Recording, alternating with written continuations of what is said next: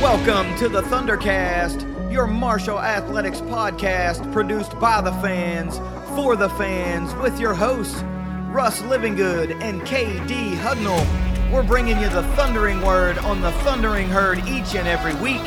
So keep it right here. The Thundercast is on the loose.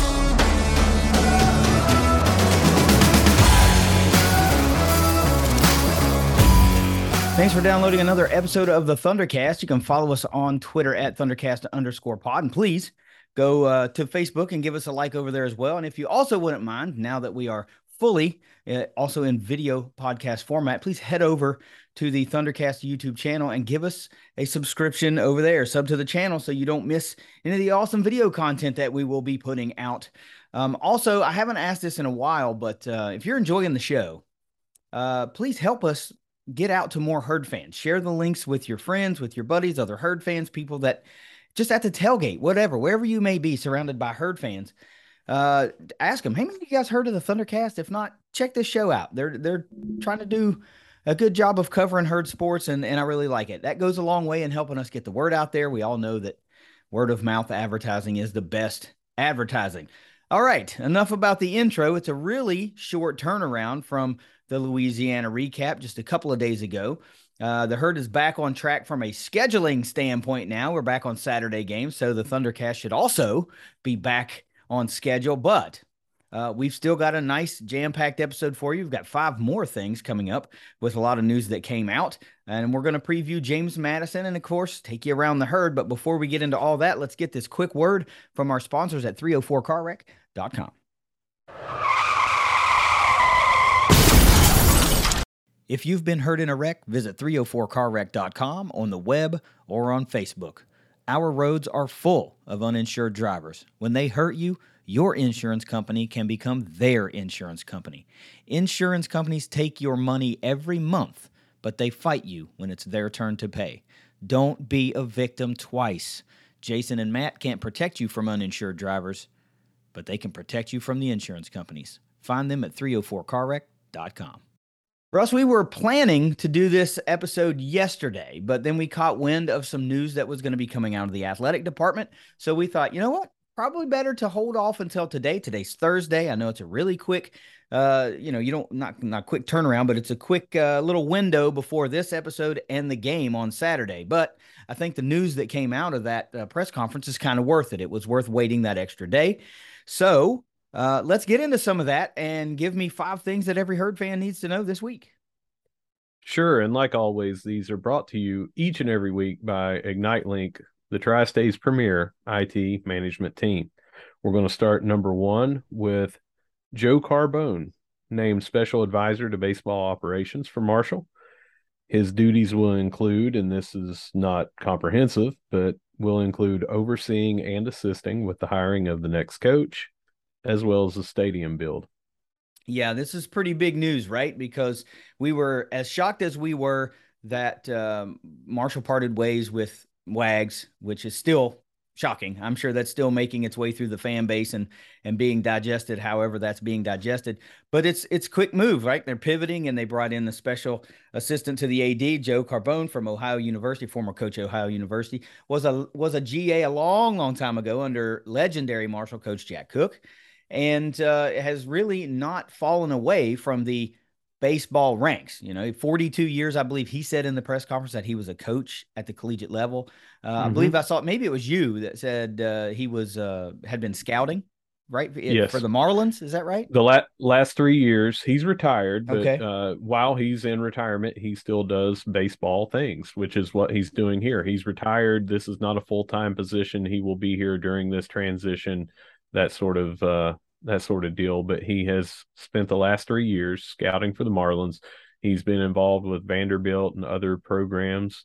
Uh, he has uh, been with the NCAA Super Regionals, been doing things in in those different regions. Uh, he had 18 years as an assistant coach. Some of that and his start was right here at Marshall under Coach Cook, like you said, but he was also at Ohio State.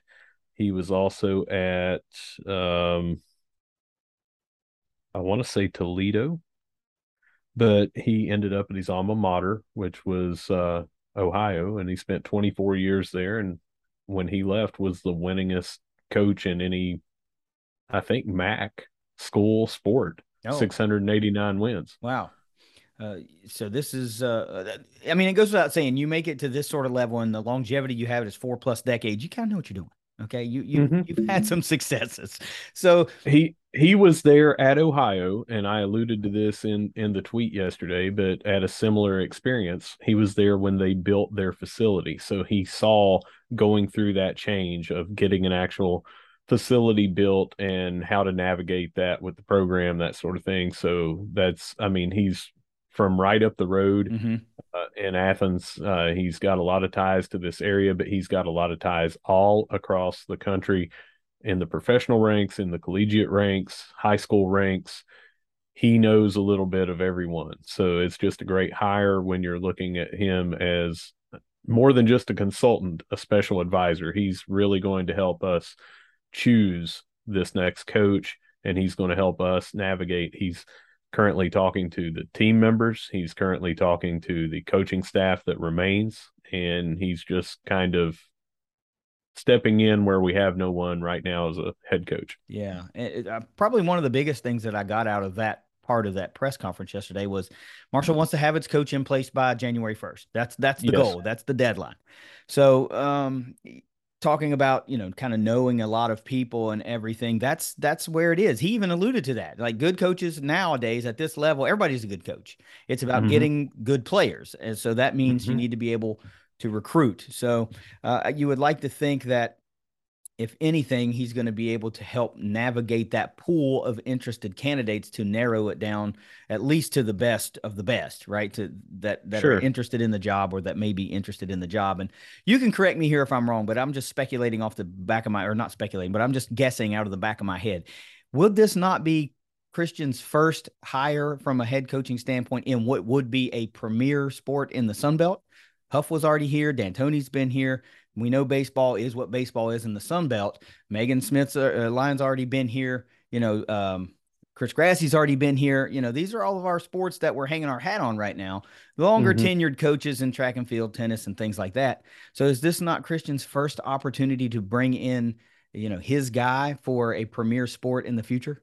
Yes. Uh, caveat being premier sport. The only, I think this is the second hire for uh, head coach overall with uh, Caleb Bowen with uh, uh, cross country. Yeah. But uh, definitely uh, first overall big splash kind of deal. And Caleb was also already, already here. here. Yeah. Yeah.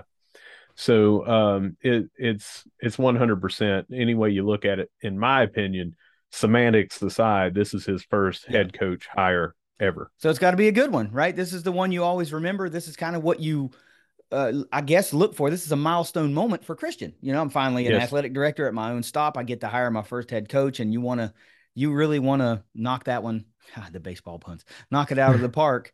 But you know, here we are. This is an opportunity for Marshall to uh, really stamp themselves as a serious contender in the Sun Belt. And that's going to be hard to do. There are a lot of teams that are way far ahead of where we are from a you know wins and losses standpoint, competitiveness standpoint in this league, which is was a notch or two or three above where Conference USA was. So it's got to be a good one. I'm, I'm excited to see. And very briefly, uh, two other talking points that uh, Christian made during this uh, press conference was one that we had to have uh, the best experience for our student athletes. And he felt that that was not happening and that there was a change at mm-hmm. the at the helm of the head coach. And that that is a number one goal is to have the best possible student athlete experience for each individual sport. So that's what he feels he's going to do with this hire. And the second part of this hire is he said, We don't expect that we're going to win every championship in every single sport, but we do expect to compete for championships in every single sport. So he wants to get someone in and compete at a high level with this new facility to have uh, championship level play. Yeah. And, and with the transfer portal the way it is, it's no different than football. You can gain instant impact, you know, through the use of the portal. We're seeing that potentially through just right across the diamond at the softball uh, program. Mm-hmm. They hit the portal really hard, and, and we're hoping that that translates in a big way to success. So baseball is mm-hmm. no different. You know, it's not just about traditional recruiting as much anymore. You can also hit that portal and build a build a good team instantly, almost. You know, for lack of a better term. So this will be an exciting next eight, 10 ish, twelve ish weeks to see uh, the what the future of the Marshall baseball program holds, at least in the short term. So pretty mm-hmm. cool. Where are we at now?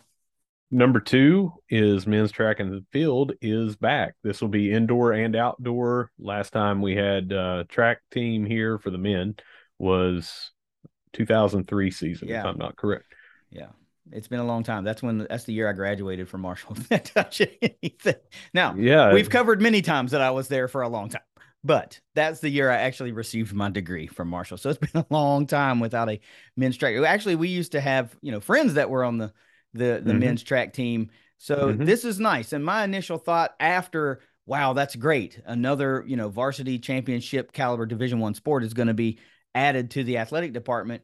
But of course, as most fans will do, and as some did on our Twitter feed, you start to think, well, how does this help our football program? You know, because mm-hmm. a lot of those, the term I hate, skill players, wide receivers, DBs, those kind of speed guys, they like to have an option to run track when when football yeah. season's over. So hopefully uh, this will aid in getting some of those guys that want to do that to come to Huntington and contribute to two programs. This is cool news.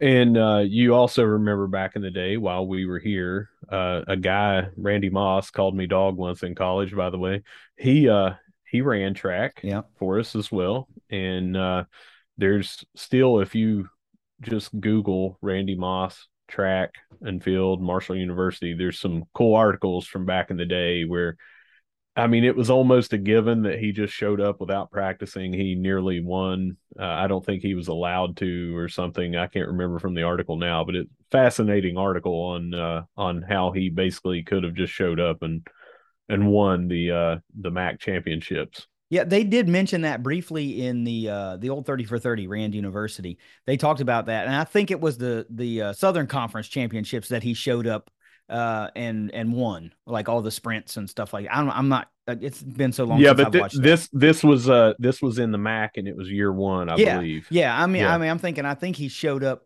and just dominated the Southern Conference tournament, not mm-hmm. not in, yeah. you know, whatever it was that had to do with the MAC. Is that? But I think that's what what happened. So that's that's right. You can you have guys that can do that. Now look, uh, don't be thinking. A lot of folks may not know that you can't just go sign a bunch of athletes and use them on your football team, but give them track scholarships. That's not how that works. So it's something we can get in later, you know. But if they play football, they go against your football count, and they can also contribute on another sport. So don't think you know that's actually something that is you know unofficially called the bear bryant rule. And if you want to dig into that more you can dig into it because that's what they were doing back in the day and blah blah blah blah blah. So there's a rule against that. Don't think you're going to be able to get away with doing that. But still having men's track and field return is really freaking cool. That is freaking cool. And speaking of scholarships there will be five that are currently on the cross country team uh, that will go over uh, they will also run track but uh, the limit is 12.6 scholarships, if I'm not mistaken, uh, from that press conference. So we'll have a full deep dive into that a little bit later. Uh, but there's some rumblings of an, another sport being added in the uh, not too distant future, and uh, we'll have some. Are you talking about men's or women's? Women's, okay, and that that would be for um, expansion to get to more teams and also open up with Title IX sure. possibilities for full scholarship on both teams, that sort of thing. But we'll have a lot more info on that in the future. Cool. Now, look, the, the best, the single best way that you can help us, help Marshall, us, we're all the herd, offset the cost of these additional scholarships is what? Join the Big Green. Join the Big Green. Join the Big Green. We we try to drive that nail home every single week.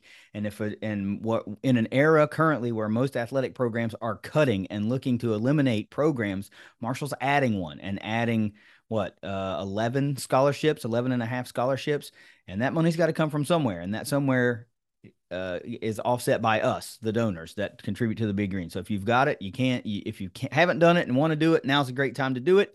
And if you've done it already and can afford to, uh, you know, up that up just a little bit, even if it's an extra five bucks a month, do it. Right, do it. Mm-hmm. Number three, this came out uh, recently. Even though we have decided not to discuss much about it mm-hmm. here on uh, the Thundercast, but uh, Marshall officially recognized and acknowledged the reason that Rasheen Ali has been shelved. So now we can discuss it a little bit because it has to do with the rest of the season. Uh, officially, and we're still not going to divulge anything more than Marshall has divulged, mm-hmm. but mm-hmm. he is not cleared medically at this time to play. And that could change in the weeks coming, but this was due to a medical reason. Yeah. So a lot of folks had speculated that it was an injury and you know mm-hmm. it, it's you can speculate we speculate all the time right sure. we, we have hats right. that that we wear i wear my speculation hat all the time but uh this hopefully will put to bed some of those rumblings that are not injury related you know yeah. uh, that the, some of those again doomsday scenarios were like oh well he's out. He's gonna just gonna hit the portal. We'll never see him again. You know you can still speculate that stuff but now at least you know he's not on the field because he's not medically cleared. Also that has to do with a little bit remember a few weeks ago there were pictures of him at practice with the you know mm-hmm. full, and i believe i made the comment that that doesn't mean that he's coming back. That just means that he was at practice in pads you know? That doesn't mm-hmm. that, that's all that says. It's a still photo with a him with a helmet on his head. That didn't mean he was participating but right. um, let's hope that the we're closer to the end of the road with that uh, medical clearance and and we do see him back because uh, you know, this game we're going to talk about here in a little bit is going to be a tough one. And moving forward, they're not going to get very much easier after that. And let's clarify one little thing here uh, because there are still, now that it has been announced that it is a medical issue, mm-hmm. there are still people on social media or the message boards or whatever that are crying foul that the original statement from Marshall was saying that it was not medical it wasn't it was vague because of whatever reason that they could not release the full information and they still have not mm-hmm. released the full information but let's talk about an injury i always bring up uh, a couple of different players and they just happen to be running backs but mm-hmm. when you're talking about mental emotional and physical which were all in that first statement i think back uh, when frank gore now senior, was mm-hmm. in college, and he was the most explosive, best running back in the nation at Miami. He absolutely shredded his knee, mm-hmm. which I'm not suggesting is the same here because we wouldn't be questioning whether or not Rasheen Ali would be back each and every week so early in the season if he had completely shredded his knee like Frank Gore did. Mm-hmm. But but Gore said that he had to learn mentally to trust his knee again. He had to learn that he could, you know, make those cuts and be explosive and all that. It was a mental thing. And that is a big part of recovery.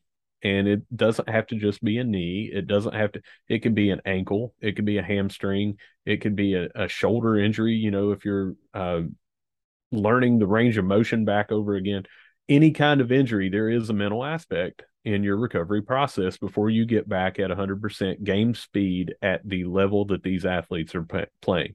There's also an emotional for a college kid that has a bright future ahead of him. Mm-hmm. It has to be an emotional issue. Um, you know, I, I I've suffered injuries and had to have surgery, and you know it was emotional, and I'm not an athlete anymore. Yeah. So, um, it it it was worded that way because they had to word it that way, but that does not mean that they lied about it.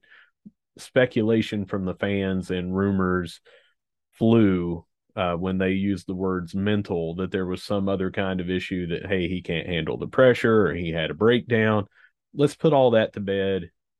The the player, this college kid, let's remind everyone this is a college kid, a college student, had an injury, and he's working back to get onto the field. If you haven't seen all over social media, he has been heavily involved in doing things in our community. Uh, Doug Chapman posts all the time. There was one recently they did with the United Way and also went to, uh, I think, Big Brothers, Big Sisters of the Tri State. They were, he, he's front and center in all that stuff, mm-hmm. giving back and helping. He's been around the program. Let's not run someone that is coming back from an injury through all the rumor stuff. Even though it's already happened, let's just stop. Yeah. I mean, even if it does happen, it hasn't happened yet. So he's he's yeah. contributing to the program in every capacity that he can, except on the field, because he right. can't do that right now. Yeah. So, you know, hey, all you can do is hope that the that he makes a full, fast, and speedy recovery. And we, as fans, as selfish as we are, get to enjoy what we like most about Rasheen Ali on the field, and that's just watching him run. Yeah. Sunbelt preseason, moving on to number four. Marshall was named sixth in the coaches poll for the preseason. Uh, Taevion Kinsey was named onto the Sun Belt Conference preseason first team, and Andrew Taylor and Cam Curfman were named to the third team. Yeah, uh, pretty pretty exciting. I, I, figured Taevion would land on that first team. He's just kind of your um, annual preseason first teamer. I mean, he's a great athlete. He's his basketball game has evolved every year he's been here on campus, and you know, for all those folks that only see that leaping, dunking part of his game. You just haven't paid enough attention. He's got he's been become a far more polished overall basketball player each, and every season he's been here. He's earned that spot on that preseason All Sun Belt team, and to see you know Andy Taylor and um, Curfman land on the third team, also a nice you know uh, nice bit of news, uh, especially when you're talking about a guy that is brand new to the program. So he must be highly thought of in in Sun Belt coaching circles or whoever votes on these preseason teams that he's going to be a potential instant impact player. So Marshall's looking at 60% of their starting five on the uh, you know preseason top 3 all conference teams which is pretty good. Sixth is uh, middle of the pack, but let's be let's be honest. Marshall had a rough year last year. They've got mm-hmm. a lot to prove, not only to everyone else, but they've I'm sure they've got a lot to prove to themselves too. So I don't see that as unfair. And while I don't see that as unfair, the other side of me hopes that they just blow that junk right out of the water. Obviously, you know, I want to see them win every game, but uh, I'm I'm not a I'm not nearly as much of a probably a homer on the basketball team as I try to not try to be, but usually am on the football team. I just usually feel better about the football team than I probably should, just because you know whatever that is. But uh, I, the basketball team, they've got all the pieces there to make a make some noise. So let's hope they make some noise three of the top 15, no matter way you look yeah. at it, are on our team uh, in the league preseason. Yeah. Uh, it's also all of our wing players. Keep in mind, Taevion is not going to be playing out of position at what was close to being the four last year. He's going to be back up on the wing and be able to drive, do the pull up jumpers. That is his bread and butter. Uh, so our front court um, was not on the team. So that is looking like the question mark as all the coaches in the league see it. Our backcourt looks to be very strong. All we got to do is get out there and hit hit the boards better and uh, dominate a little bit in in the post, and we're going to have a really good season if we can do that. Yeah, I mean Marshall brought in some length. We've talked about that to play down yeah. low, and they you mentioned the fact that the several of those guys look like they've really dedicated themselves to the weight room. So uh, even even the slightest bit of improvement down low should go a long way into the overall success of this team. So we'll just there's nothing left to do really but to see how they match up when the games start getting played. So, you know, but three of the top 15, that's hard to get mad at, right? That's pretty, yeah. pretty and, and the other side of that coin, we mentioned Taevion coming out of there. You know that improves everyone not playing one position up out of mm-hmm. position like they were last year. Yep. So, all right, let's finish this off with uh, stop me if you've heard this before. you were going to uh, say that. Abby Herring uh, named the Sun Belt Female Runner of the Week. Yep. She just continues to get accolades and and love from the conference and this team, and it's great in my opinion that she's also a West Virginia girl. Yeah, and love from us, right? We continually talk about uh, I do. I at least I always keep saying she does Ari, Abby Herring type things, and this is one of those type things. You know, the runner of the week, and here they are. You know, gearing up for the SBC championships. That's the next thing. So way to close out the season by being female runner of the week and and continuing to nip at, if not set new personal bests. It just means much like with a lot of sports, but excuse me, track in particular, cross country in particular, is peaking at that right time, getting those best times at the right time. And here we are right on the cusp of the SBC championships and, you know, still pacing at, uh, a, at some of her top times on the season. This is, this is great. That wraps up our five things every herd fan needs to know this week. And as always, it's brought to you by Ignite Link. A very positive and energetic five things this week with a lot of good news coming out of that press conference yesterday. I mean, I don't know how you can't be excited with the quick turnaround and trajectory of the baseball program, the announcement of men's track and field. I mean, man, bring it, bringing it back, and then you know we'll we'll see what everything else goes. This is some some speculation stuff. Baseball or uh, basketball. How are they going to look when we get Rasheen back? But this was a good five things, man. It was much needed uh, positivity boost for the middle end of the week here. But look, let's get into the featured story. We've got a game in a couple of days, right? And it's not going to be an easy one. We're going to James Madison to take on the Dukes in what will be their homecoming game. Uh, this will be Marshall's second game this season as a homecoming opponent. If you'll remember, they were the Bowling Green homecoming opponent as well, and that one definitely did not go as planned. But the game will be going down Saturday, October 22nd at 3:30 p.m. Eastern on ESPN Plus. Uh, this is the third all-time meeting between James Madison and Marshall. The herd is 2 and 0 with a 41 to 12 victory back in 1987 and then a 28 to 21 overtime victory in 1994. This will be Marshall's first trip up to Harrisonburg. Now, here's the thing that I hope doesn't hold true finally, in at least from an FBS standpoint. The power index. We haven't talked about it in a while because it's proven to be like garbage in relation to Marshall. Uh, but the power index likes doesn't like Marshall. 32.3% chance to win in a road game. And I say this for a reason. Every time in an FBS game, the power index has been wrong for Marshall. Every game we've been favored to win, we've lost. Every game we were favored to lose, which was Notre Dame, we won. So let's hope that the power index finally gets one wrong and we and we get this victory up at James Madison. Uh, the herd is plus 12 and a half. Rough. That's a rough one. Over under 51 points if you're into that sort of thing. James Madison five and one on the season, three and one in Sun Belt Conference play, even though they are not eligible to compete in the Sun Belt Championship game. Nor I don't think they can even go to a bowl game. This is their transition year, which is a total bummer for them. They're just getting screwed all the way around. The Colonial Athletic Conference screwed them out of championships in that league, and now, you know, this transition year is going to screw them out of championship potential in this league. And quick aside, um, obviously we have no pull in this, we have no say, but we can weigh in. Yeah. That is that is such a BS rule. Tell me what it does other than tries to curtail too many teams moving up. Well, the NCAA is not going to allow teams to move up anyway. Yeah. They're going to allow teams to move up who they think are ready.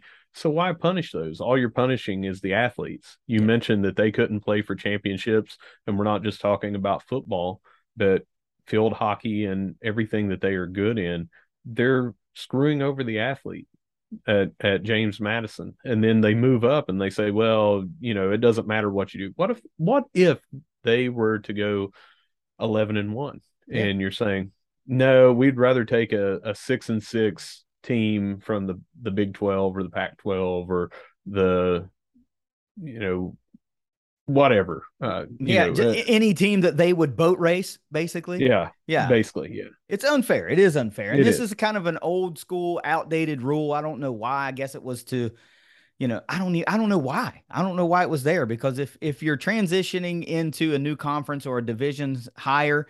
And you're you're not going to be competitive anyway. What are you worried about winning a bowl, making a bowl game, or competing for a conference? You're not going to be competitive. They're competitive they're more than competitive. They're like one of the top teams in the in the conference. So that's yeah. a bummer for them. My, my, you know, the the the fan in me, you know, taking the Marshall side up, but the the sports fan in me just feels terrible for them because they're putting together something special and they're not going to be rewarded for it over the course of basically two, you know, championship seasons. Yeah. Um, let let's talk about the. I had been doing the you know season averages right? You know, yardage points, all that kind of stuff. But I don't feel like that now is a accurate depiction of how you can talk about certain teams. So I've decided to move that more to a your last 3 games because that's more of a accurate depiction and more of an accurate snapshot of where you are, you know, especially since a lot of teams like the Herd are benefiting from uh, stat numbers that are because of blowouts in week 1 against FCS teams. So if we don't take those into account, we're now into the conference slate or at least into the you know majority FBS game slate. Uh, so those averages are probably a little bit more accurate. But look, James Madison in their last three games are averaging 40 points per game with 578 yards of offense versus 367 yards given up on defense. Now, that is further offset their defensive numbers because they just gave 590 yards up to Georgia Southern. Of those, 578 were passing yards. So those off those numbers are offset big time by almost allowing nearly two thirds more yards in that one game than you had the previous two. James Madison is now allowing 37 rush yards per game. That's number one in the country, and also, of course, number one in the Sun Belt Conference. And over their last three games, they're allowing 26 points per game, which is also further offset by the fact that they allowed 45 to Georgia Southern. So almost double the amount of points that you had been giving up previously in the previous two. So this James Madison team is really good against the run. They're not that great against the pass, but hey, I think at this point we know what Marshall's good at and not so good at. So this doesn't spell like a very good recipe for success for the herd. Marshall, over its last three games, 16 points per game, and that is offset by 28 points to Gardner Webb. Uh, 10 points allow or scored in the Sun Belt Conference games this season on average. Offensively, Marshall across their last three games, 257 yards of offense, uh, just 225 in the two Sunbelt Conference games, though. And they're allowing 300 yards on defense, but allowing 380 yards on defense in those two Sunbelt Conference games. So that's a little bit more of an accurate depiction here of where the herd's at currently. Uh, they're allowing 15 points per game on defense, but in those two Sunbelt Conference games, go ahead and bump that up to 19 and a half points per game. So Marshall's living a little bit of better numbers based on that Gardner Webb outcome. But if you just talk about those two Sunbelt Conference games against, you know, peer schools, it's not as good. Russ, before we get into stats and players to look out for, you're going to make the trip. So, um, you know, that aside, the trip aside, this game does not look like it's going to be an easy road for Marshall. What does it feel like this one's going to be like for you? Well, I hate to say it, but it feels like uh, nearly insurmountable. Um, I'm a never say never guy because we could be favored, and just like going to Bowling Green.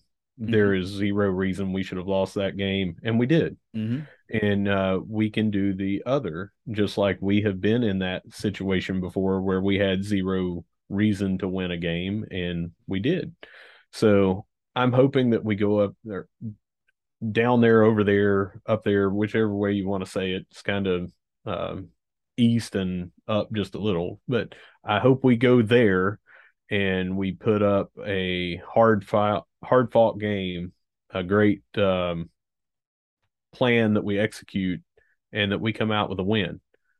Just to me, it seems kind of unlikely right now. Yeah. And I know we've got fans that listen, players that listen, players' parents that, that listen. Every now and then, I'm going to have to predict a loss. You know, I'm I'm just being realistic. And if we say that we had, uh, I think weren't we all at nine and four? The I mean, eight and four, nine and three we said eight and three. Uh, I'm sorry, nine and three, but our my floor was eight and 4 mm-hmm. Um, so I had penciled in three to four losses on the year as possibilities, and this was one of them that I was really worried about before any kind of offensive passing issues that we've had over the past three to four games.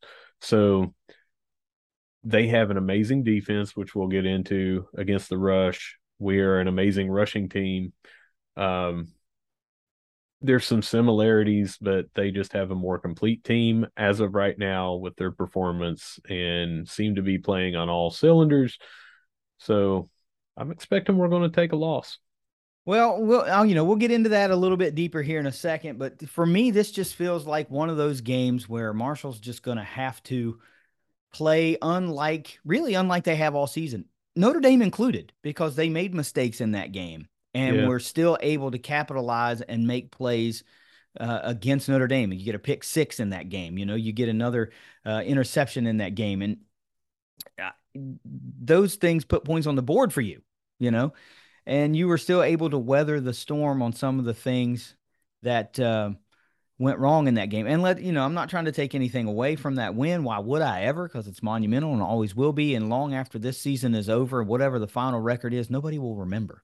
They will always remember that Marshall beat Notre Dame. So you can't take anything away from that game. But, you know, it does, even though Marshall was in control of that Notre Dame game a lot, most of the game, uh, they probably benefited a little bit from the starting quarterback going down with injury for Notre Dame, you know, and and having to bring in a backup because he's the guy who throws the pick six, you know, and so it's still he wasn't the one that threw the pick six. No, that was after he threw the he threw the final interception. Oh, that's that, right. That that's got right that got called back because we had Charlie Gray. That's uh, right. Hadn't got off the field yet, so he only came in after the game was basically sealed. The last four minutes. Yeah, that's right.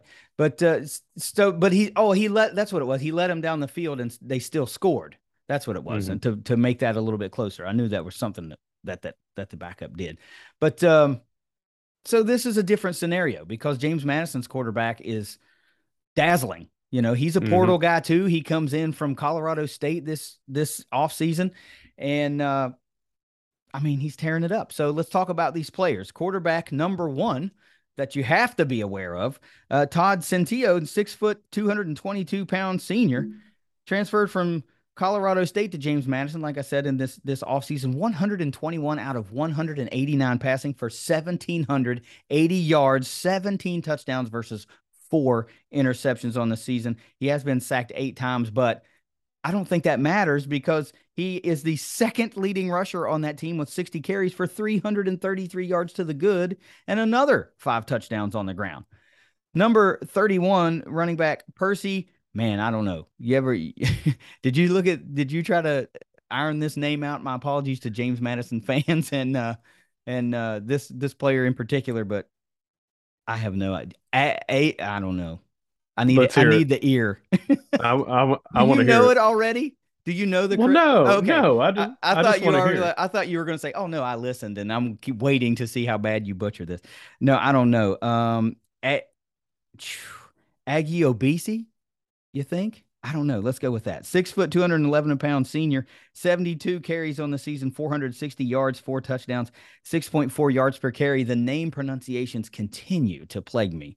Uh, number eight, wide receiver Kris Thornton, five foot eight, 179 pound senior, 37 catches for 642 yards, five touchdowns, good for 17.4 yards per reception. And number nine, wide receiver Reggie Brown, guy from just up the road from me in Lakeland, Florida, six foot one, 193 pound junior, 22 catches on the season, 346 yards, three touchdowns, good for 15.7 yards per reception. Uh, this James Madison defense on the season is good for roughly 307 passing yards per game versus 212 on the ground. And they're controlling the ball for about 55% of the game with an average time of possession per game 34 minutes, 51 seconds. Look, man, they block well. They're only averaging 41 penalty yards per game. This is a good team offensively. They can put points up through the air, they can put points up on the ground. They're just good. There's nowhere you can point and say, all right, if we take this away, we make them one dimensional because I feel like you have to honor everything that they do on offense in order to compete with them. Uh, I, I don't know how that's, you know, the Herd is a pretty good defensive team. They match up well with a lot of teams, but you can't just focus and say we'll take away their pass because they have capable runners, quarterback and running backs alike. Uh, um, alike. Defensively, this James Madison defense is good, and it starts with number 44 linebacker Taurus Jones, six foot one, 210 pound sophomore, 45 tackles, 21 of those solo, one sack, one interception, one forced fumble, one fumble recovery, and three passes defended. Holy freaking moly! This guy's got one in all the categories. Number 25 linebacker Jalen Walker, six foot one, 210 pound sophomore. Also, two mirror images of each other, both 6'1, 210 sophomores. 37 tackles, 21 of those solo, one sack, two interceptions, and four passes defended. Jiminy Christmas, two great all around linebackers. And number 33, safety, Sam Kidd, six foot one, 207 pound senior, third leading tackler, 25 total tackles, 16 solo, one forced fumble, one fumble recovery, and four passes defended. Impact plays, Russ. This defense gets them. 18 total sacks on the season. 11 of those 18 sacks come from the defensive line. 11 of 18 have come from defensive linemen. Uh, five interceptions on the season, six forced fumbles, six fumble recoveries. Aforementioned the number one rush defense in the country and in the conference. Oh, by the way, Marshall's number two uh, in both those categories with 77.3 yards allowed per game. Uh, and oh, I mentioned the well, I didn't mention the number one overall defense in the Sun Belt Conference. Also, Marshall is number two. So this could be a pretty decent defensive struggle, but still, uh, this is not going to be an easy road. The last thing we've got to mention is former Marshall defensive lineman from last season, Jamari Edwards, transferred to James Madison in the offseason and has been a pretty good, impactful player there for the Dukes. So just one to keep an eye on. You always have a seem to have a herd tie somewhere, somehow in these games. And for this one, it's Jamari Edwards, the former defensive lineman. Russ, where do we go from here? You know? Well, I want to start with it's Ajay Obase. Man, I missed it big time. No, you're really close. Uh, do the now do the Rodney Dangerfield. I wish um, I wish everybody was watching this on video because you could see these things. You don't just hear it. You're missing out so much by not watching the video podcast. That's a great hat. but no, uh, uh, I think that a uh, couple of things is one, they're solid top to bottom, and they are not your normal transitioning school from FCS to FBS. We were loaded when we were coming yep. up from 96 to 97 it has kind of the same feel where we came up and immediately i mean we were uh, competing in a bowl game and probably should have beaten uh Ole Miss in the bowl in 97 um which by the way that reminds me we just talked about that. Why did we get to play in a bowl right away and James Madison didn't? Has that rule just cropped up since 97 I don't know. I mean, I didn't even think about that. That's a good point. I, I didn't either until just now, but we certainly did, and we played an SEC team in Ole Miss in '97, our and, first year, and won and won the won, won the, the MAC. MAC champion. Yeah, maybe it's the Marshall rule. Maybe, maybe they didn't want. you know what? anyway, you know what? That's a good like. You're you're joking, but maybe they did put that in because we came in. I mean, it, it it has to it has to have been sometime. But again, why punish a team for for if you're that good, do it. You know, if James Madison, I mean, let them go. I could see them maybe saying, you know, uh, I don't know. Um, I can't see any kind of restriction that you would want to put on a student athlete and punish them because they're getting better. Yeah, because they're bettering their program or their their university athletics but anyway, getting back to it, they're they're a very solid team on defense and offense. They can beat you in multiple uh, ways. Uh, quarterback is hyper mobile, like you said, not just for uh, running the ball, but uh, I've watched several of their games. He moves great in the pocket to avoid. You know, we're talking about yes, he's been sacked eight times. That's over six games, so it's less than one and a half a game that they're giving up. Uh, we also don't do not know the full circumstances. Maybe, um, you know, maybe it was a, a play that uh, he was sacked right behind the yard or line of scrimmage, or you know, out running out of the pocket.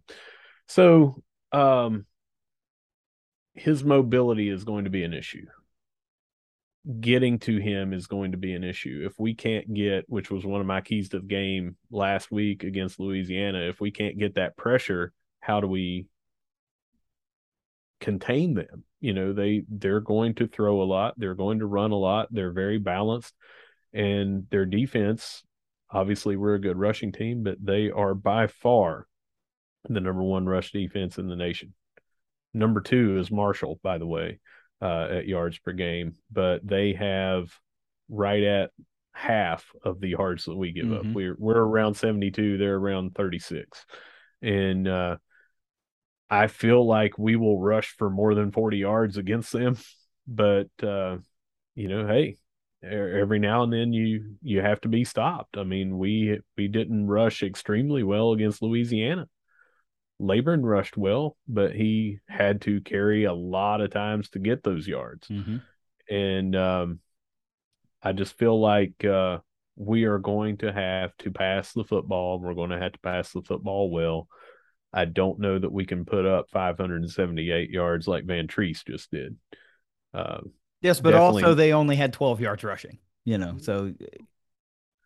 But but I'm I'm saying if our rushing game is not there, it could be a very oh, yeah. long game. Oh yeah, yeah, yeah, that, without a doubt.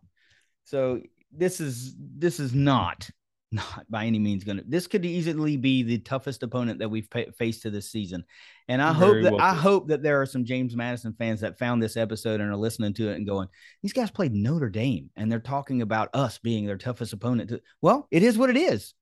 Before the season, I had.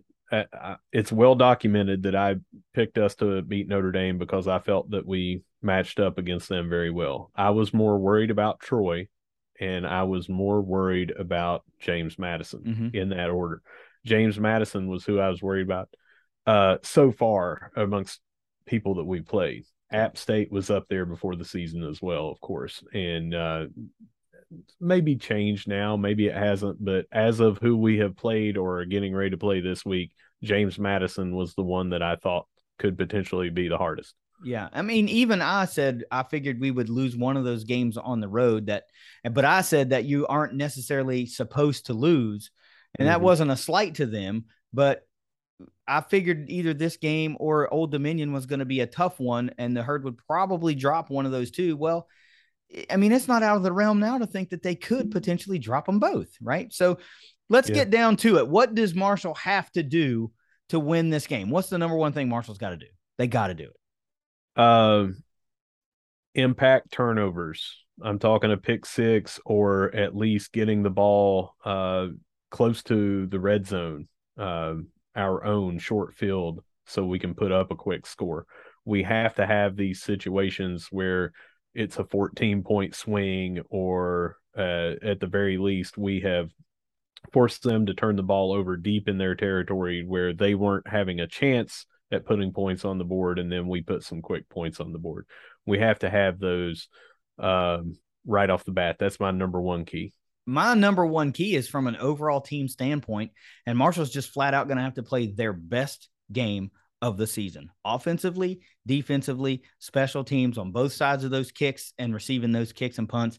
Everything's going to have to go right in order for Marshall to get this win because they've proven now at this point, midway point through the season, they're just not good enough from top to bottom to overcome those, you know, stupid penalties or those that that drive killing whatever. They're just not good enough to overcome that consistently.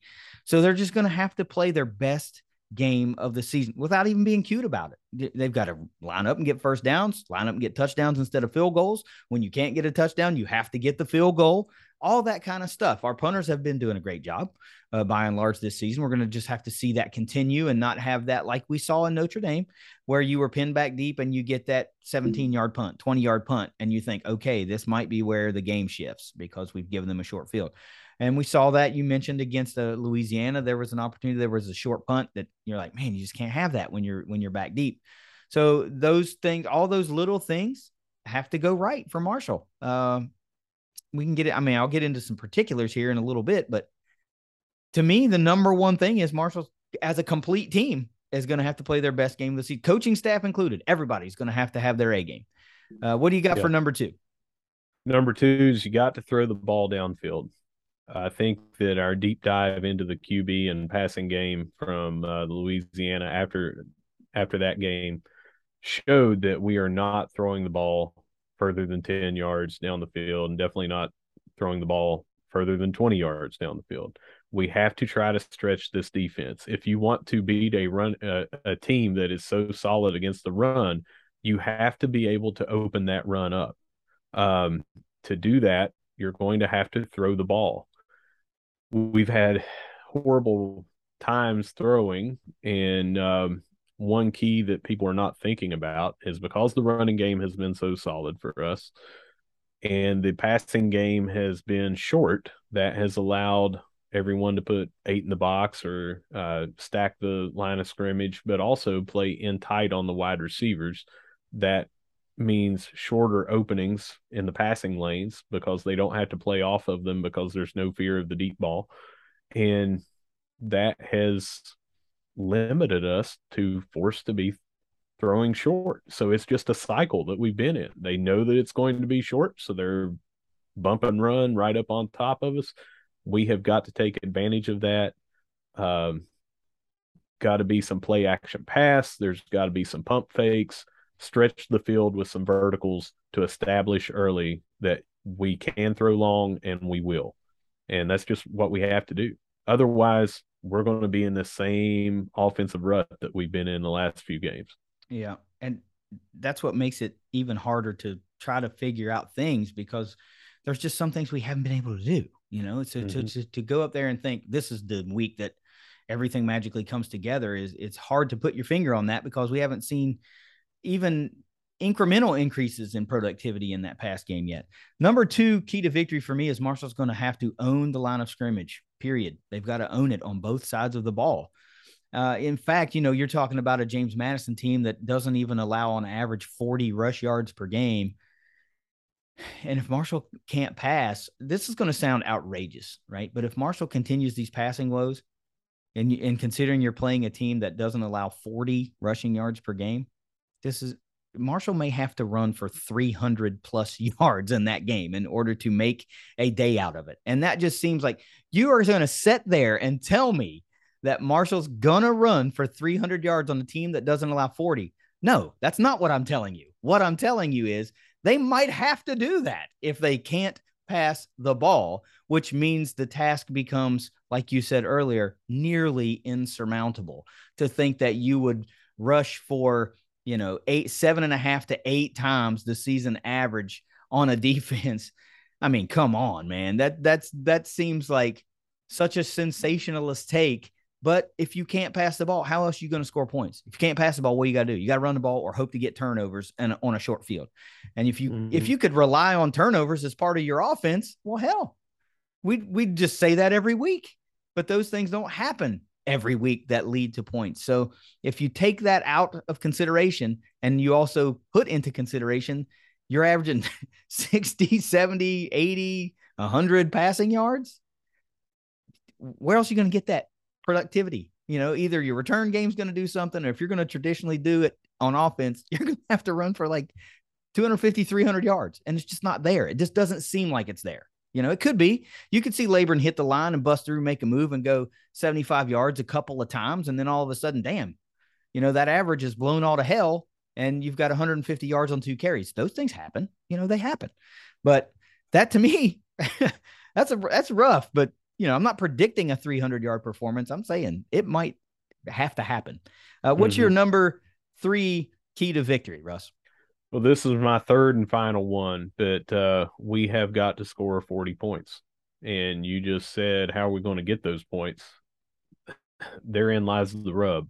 We are going to have to have better field position or uh, pick sixes, scooping scores, special teams points, uh, and or, and I, I say this, we have to fix the passing game it seems more likely at this point that in game one, after what we had said in this deep dive of here's what's wrong with the passing game, I think that the defensive or special team scores or just having such a short field is more likely than in game one we figure everything out and fix the passing game.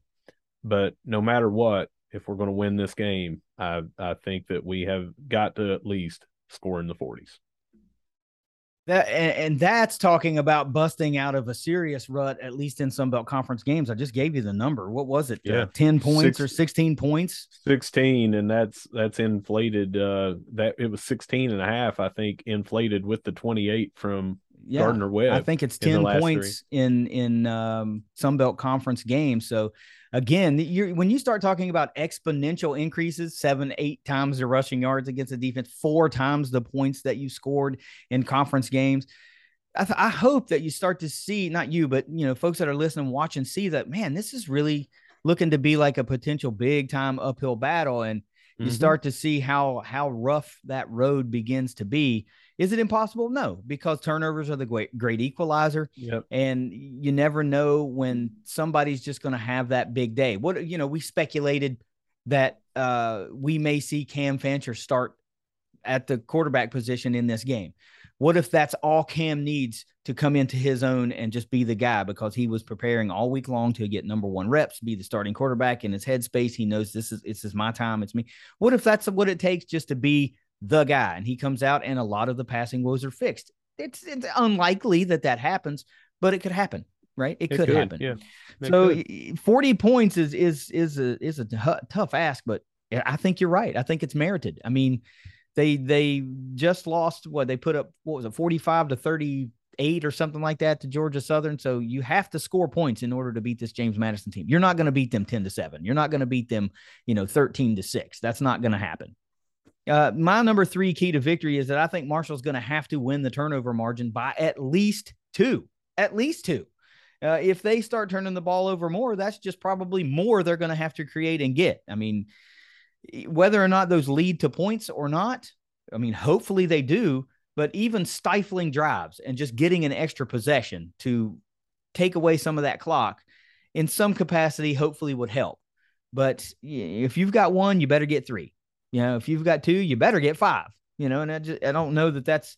I think we're at this point in the season, we're far more likely to see Marshall have two turnovers than get five.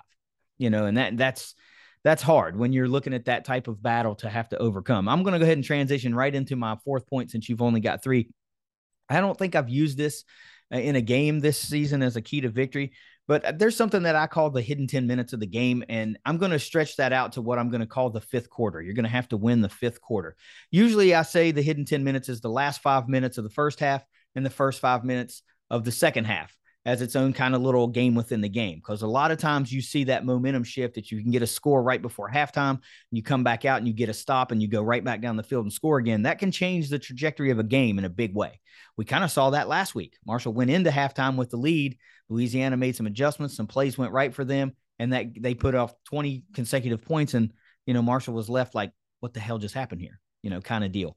So if if you can win those hidden 10 minutes, and I'm going to stretch it out, like I said, to the fifth quarter and make that the last half of the second quarter and the first half of the third quarter, I think that would go a long way into cementing some momentum in both halves for your team.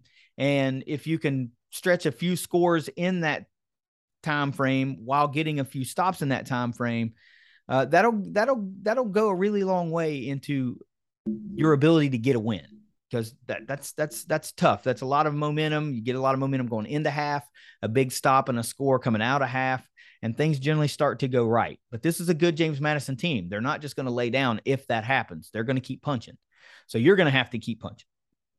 Uh, but anyway, anyway you look at it, this is going to be tough. So let's talk about one more positive thing potentially before we give score predictions. Who's your Thundercast player of the week?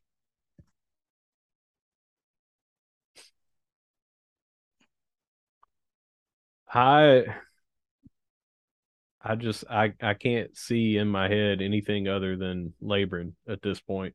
Um, I mean, it's one of those Mister Consistency type deals. He's been our offense the last few weeks, mm-hmm. and uh, who we rely on, and uh, I don't see it changing. Yeah. Uh, I I think maybe we would have to see someone else in order to come out with this win. It would have to be like eh, right away. If you say, "Hey, Cam Fancher was your player of the week," that obviously means you were either in on that game or you won that game, mm-hmm. uh, because it would just mean that he did everything you know that we haven't had so far. But uh, right now, I can't go against Khalan Laborn. Yeah, I don't know how you can. I mean, he's yeah. been the guy that has shown up. A lot of guys show up and play every week. I'm not saying that sure. they don't because then just because the numbers aren't there doesn't mean they're not doing their job, right? The mm-hmm. opportunities mm-hmm. might not be there for them to showcase their talents. But according to the stat sheet, Laborn has showed up every week. You know, and and as fans, a lot of times all you can go off is your eye test and the stat sheet. You know, you can have your insights however you see certain things going. There are a lot of guys that could that have the ability and the talent to put up bigger numbers, the opportunities just aren't there for them, which is unfortunate.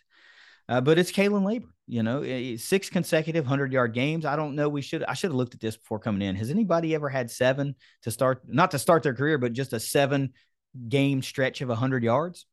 I don't know that I've seen that tosser. I know they were talking about six. Like somebody, like I think Chris Parker had two stretches of six yards, and Doug had uh, a hundred, a six game hundred yard stretch, or maybe he had two six game hundred yard stretches. I don't know, something like that. I but think I six. I think it's six. Yeah. Um, I'll I'll look that up and we'll tweet it out later. But uh, I think it's six. So, but what I'm saying is, in order for him to get 100, that would put him at seven. And I don't know if anybody has had seven consecutive 100 yard games, let alone to start their daggone career. So, and you're, and now you're facing a team that's number one rush defense in the country. I mean, if you get 100 in this game, you freaking earned it, obviously. You know, I mean, by now everybody knows Marshall's not effective at the pass. They're not efficient at the pass, and they're going to be ganging up and loading up on stopping you. And oh, by the way, you were already the number one rush defense in the country. So if you can go out and put up a hundred yard day, you earned it. Um, you earned it. So let's move into a score prediction, Russ. What do you got for the herd and the Dukes up at James Madison homecoming on Saturday? Man, I'm going to get blown up for this. And I am hoping I am wrong. 42 17, James Madison. I don't think that that's unfair because I mentioned in the Louisiana recap, I think JMU is going to be a little pissed off that they were a top 25 team and just immediately then got beaten. So they got to relish in that fact for five days, six days, you know, and then they got beat. So it's homecoming. They just got knocked out of the top 25. They'll be PO'd. They're playing the herd, which is, like we said before, a team for whatever reason people just want to beat. And I think they're motivated to not just beat Marshall, but embarrass Marshall and show if they can, they want to embarrass them to show that, that hey, we are a top 25 team. You know, uh, I don't like the herd in this one either. I got it 35 to 20, James Madison.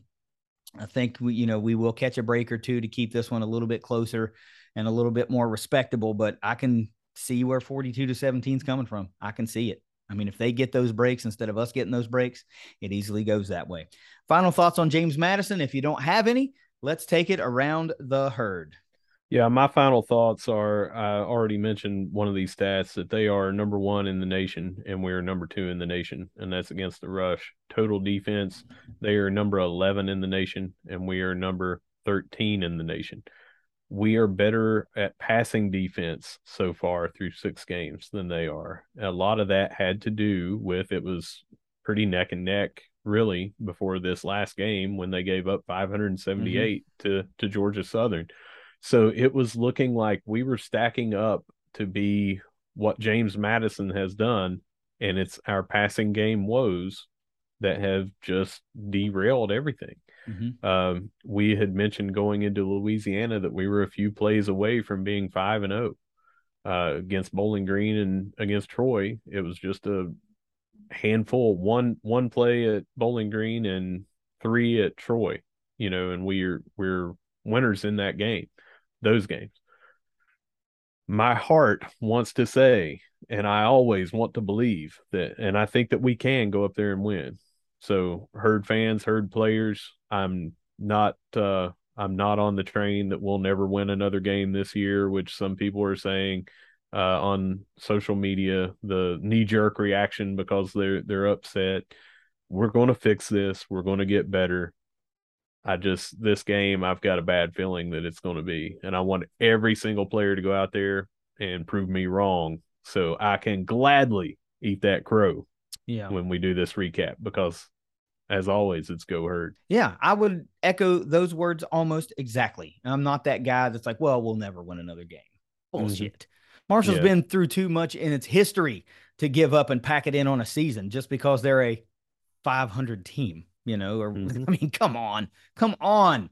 It's just not going to happen. Marshall's going to get it right. They've gotten it right. If you can get it right already over some of the other things that they've overcome in their history, how in the world could you knowingly look at them and go, we're done. It's over. We might as well just shut the program down. I hate when people do that. God, just it's it's infuriating. But again, people can be the type of fan they want to be. Doesn't affect me. You know, I I still root for the herd. I just don't like them to win this game.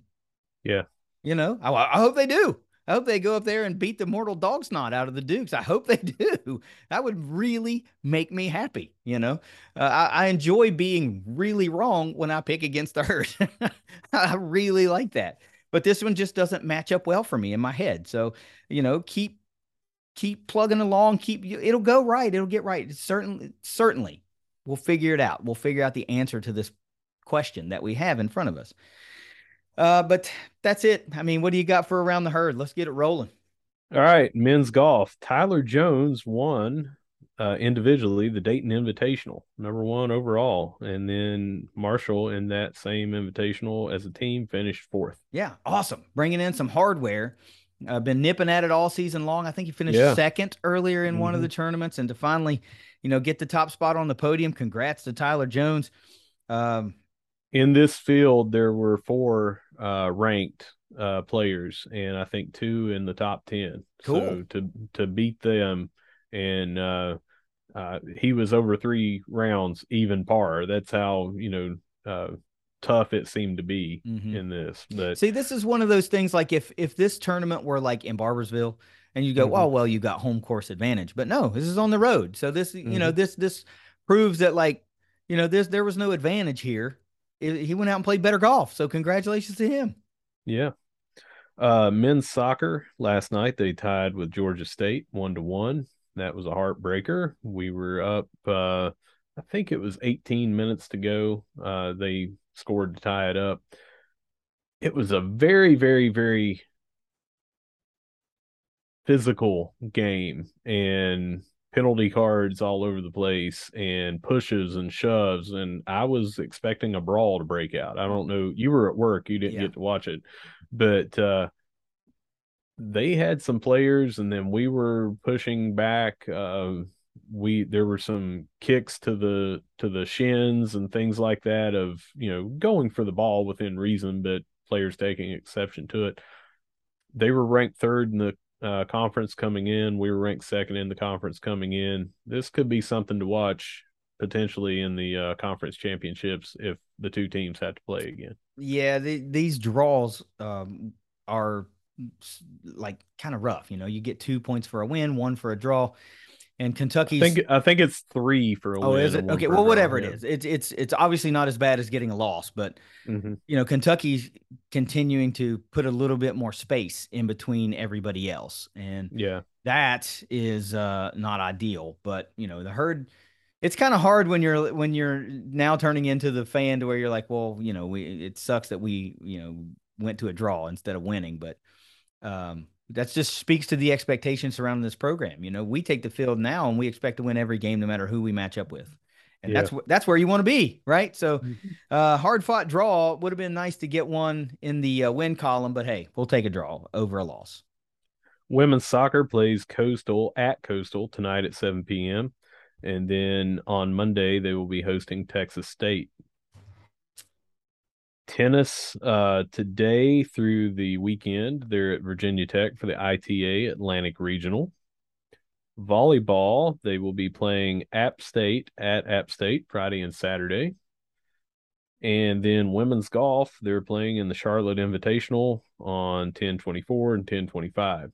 We're going to have a lot more stuff that will be on the horizon that we can talk about, but it will be after we record our recap after James Madison. We'll have previews for that. So kind of an abbreviated around the herd because we just did this a few days ago. Yeah. Uh, but that's what we have on the docket and we'll have plenty more to come very soon. Yeah. So it's a quick turnaround this week. Now I'm looking forward to getting back on our normal schedule and being able to, you know, put out that uh, quality once a week show for the time being. Uh, it really helps with what we're doing. So look, let's go ahead and close this one down. Russ, give me some final words and we'll get the heck out of here as always, have to talk about uh, what makes this show possible. We're having a lot of fun. Uh, we're getting a lot of feedback.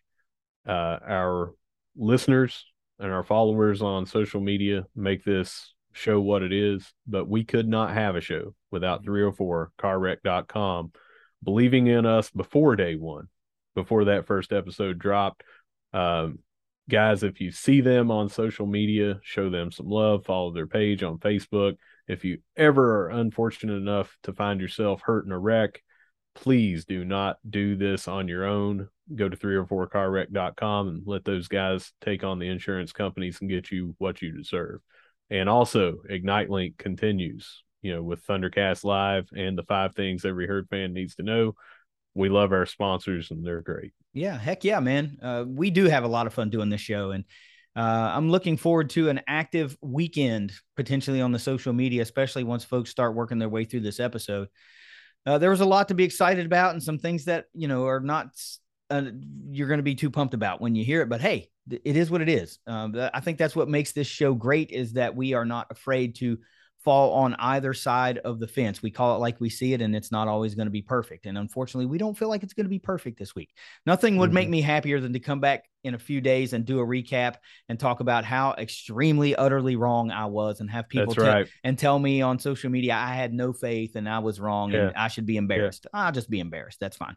The yeah. last thing I want to say is if you didn't see this on social media, Homefield Apparel dropped a new series of Marshall shirts on their website. If you don't know about Homefield Apparel, go check them out. They got some of the sweetest vintage logos and apparel of co- collegiate athletics in the country. Uh, and their Marshall collection is pretty sweet. And they were so cool uh, to send us some shirts to preview before the drop on October 18th. And for you folks that are watching on YouTube, or if you want to see it, you can either go to homefieldapparel.com and check the collection out. But I'm going to stand up here just so the camera can see the whole thing. I'm wearing one of them and they're super freaking comfy. If you've never had a home field shirt, super soft quality cotton shirts. Uh, and it's vintage logos, man. I mean, yeah. everybody loves a vintage logo. So I'm wearing the Kelly green uh, with the the full bodied Marco with the sweater and the beanie, and it says the herd. Um, go check those out if you're interested in one. I don't think you'll be disappointed. This the quality on these are awesome. But let me stand up real quick. Look at this shirt. Look how sweet that is, man. Like the full bodied Marco is just awesome. So thanks for uh, the preview of the shirts. Homefield Apparel sent Russ a couple, sent me a couple just to check out and and get out to you guys. So do us a favor. You know, they're not sponsoring us or anything. They're just a good brand. I've had a relationship with them for several years. They're just good people. Uh, as a matter of fact, you know, they're Indiana alums. And when uh, the herd was playing Indiana in that national championship game in soccer, we had a little back and forth there a little bit a couple years ago, which was awesome. They're great people. They do great, uh, great work, put out great products. So if you're looking for some fresh herd gear and you want something vintage, go to Homefield Apparel. Shout out to those guys for uh, hooking us up with some new digs. We're going to look pretty sweet on these video podcasts. So, Russ, take us heck out of here as always, if you see us around the cam, if you see us around the Joan, if you see us around the dot with some dot magic, or if you see me down at James Madison tailgating, no matter where you see us, no matter if I just predicted that I thought that we're going to lose, we're still going to be saying, Go Herd. That's right. Go Herd is the Thundercast. We'll see you for a recap in a few days. Later.